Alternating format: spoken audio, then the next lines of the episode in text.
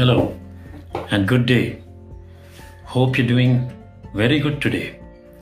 Uh, today, I want to speak about reverse brainstorming. Now, you heard about brainstorming, but what about reverse brainstorming? Right. Let's go straight for an example. And uh, since there are a few points which I have to speak to but I've written it down, I'm just going to read some of them.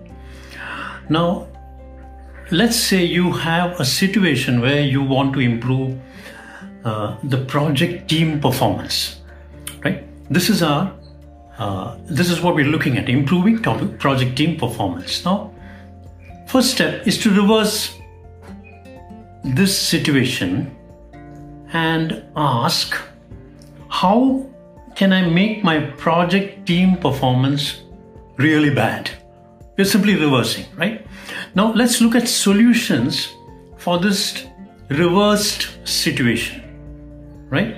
So uh, let me read. The first solution could be I tell my team not to communicate. Second could be now this is a brainstorming session going on, okay? We're all thinking negatively.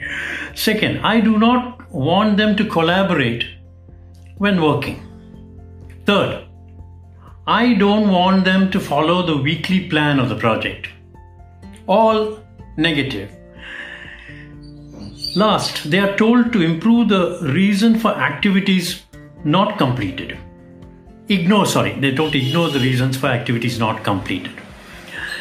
Now, these are four solutions to the reverse problem. Now,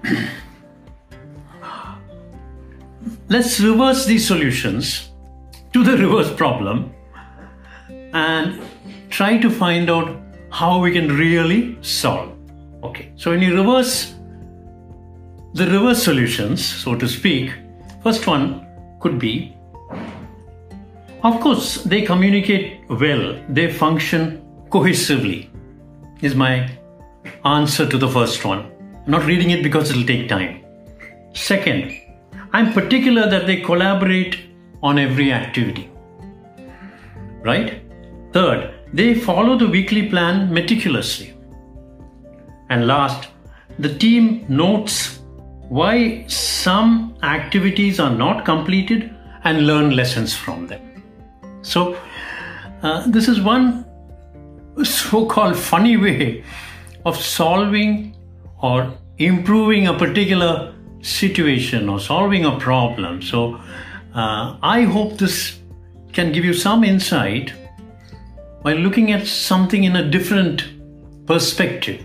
So this was the whole idea of reverse brainstorming. I hope you enjoyed it. Thank you very much.